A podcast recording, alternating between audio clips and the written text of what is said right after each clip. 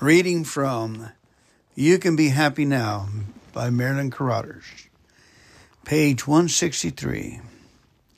The Unhappy Ones. I'm unhappy. Now, what put that idea into my mind? Was it the weather? But my neighbor may be delighted with the weather. He may have even prayed for it. Is it the fact that I just lost my job? But maybe the man who wasn't fired is delighted that I lost my job instead of him. One person happy, the other unhappy. What causes us to make the choice to be unhappy ones? It is because we don't get what we want. If so, we probably have made that same choice many times. We can choose to be happy even when we don't get what we want. Yes, it's a little like throwing a switch on or off we can decide to be happy about one thing, but unhappy about another. But we also have the potential to believe that everything that happens to us can be all sorts of joy. We can choose to believe that all things work together for good to them that love God. Romans 8:28. Of course, such a choice isn't easy to make. Such a choice seems contrary to our human nature but Jesus commands us to do other difficult things too. He said, Love your enemies, pray for those who persecute you. These are not normal behaviors. They can be extremely difficult to obey, but if we choose to follow Christ's command, we are promised the peace of God which surpasses all understanding. Psalm 4 7. If we do not have that kind of peace, we can make the bold decision to believe that God is always working for our good. Sometimes God responds quickly to our decision and rewards our hearts with his joy. At other times, he tests our sincerity and determination. Sometimes we may think that we are getting no results and then suddenly realize, hey, something good has been happening to me and I didn't even notice it. Make the choice to believe that God will make your problems work for your benefit. Trusting God's promises gives us rest from the stresses of life. Amen. Our next letter is called He Knew What He Was Doing. Babies are so adorable that nearly everyone treasures them. We love to see their smiles and to hear their innocent gurgling sounds. We forgive their faults and we love to tell them how precious they are. They seem to know when we are pleased by their presence. But what about adults? Do they feel loved and, un- and likable? Unfortunately, no. We do not all feel as if we are likable. In fact, my experience in counseling people, reading their letters and talking with them, that nearly all of us feel that we are not likable. Maybe this feeling begins during the teenage years. Many teens will do almost anything to secure their place as popular members of the in crowd. Some will go to great pains to ensure that their peers approve of their clothing. Some will consume alcohol, take drugs, even when that is not what they really want to do, just so other young people will accept them. They may even join a gang and commit crimes just so their associates will not reject them as sissies. College students are a bit more subtle with their yearning to be liked, but they too can fall prey to this passion.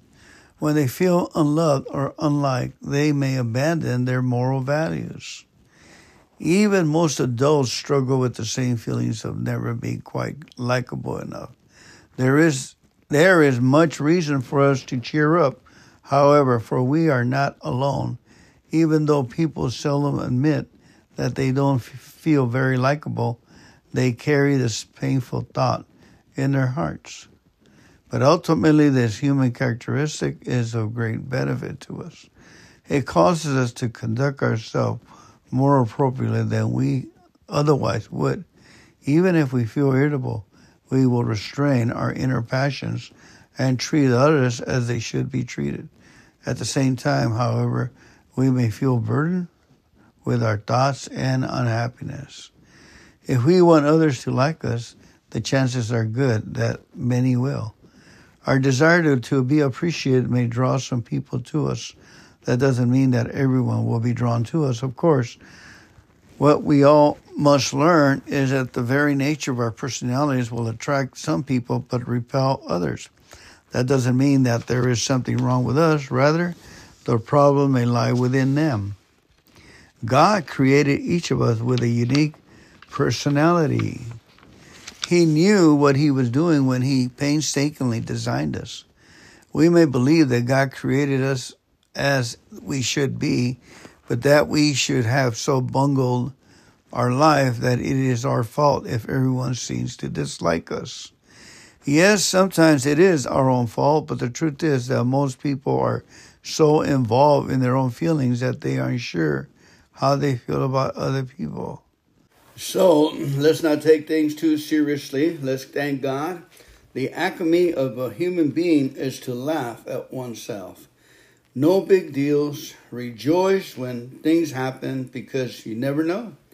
God is at work. He's saying, be patient. Remember, patience has a perfect work. Other people's actions can get in our way. Our own action, our own words can get in our way. Our sins, our tactics, or something, you know. So you never know why a situation happened. The best thing to do is to surround ourselves with good, edifying, effective, safe words that bring life. Like, for instance, Today is the best day of my life because Jesus Christ is Lord of my life. Today I'm going to get up and get on after it. This is the best day of my life. Hallelujah. I declare it so. Good things are happening. The kingdom of God is out to bless me, for I am asking for it. I'm asking for the blessing now. The blessings of my Father in heaven are available for me today, and I take them. I receive them. They're mine. It is a done deal. Jesus said, It is finished. It is done. Hallelujah. Thank you, Jesus. Thank you for coming on today's fast podcast. I love you. God bless you. No one has told you they love you. I love you. I care for you. I want you to win financially, physically, mentally, socially, enthusiastically, and whatever thing you're working on, whatever hobby you're working on. May you be success this day. Let's go ahead and start thanking God by counting our benefits, by counting our our gratitude. How many gratitudes do we have? Start with our toes. We got 10 toes. Let's move them around. Thank you, God. Thank you for our ankles. Thank you, Father, for our ligaments, our skin, our muscles, our bones. Thank you for our immune system. Thank you for the Holy Spirit that's here speaking to us peace, love, and joy in the Holy Ghost. The kingdom of God is what we have. Amen. Thank God for it. I love you. God bless you again. Take care. Wake up.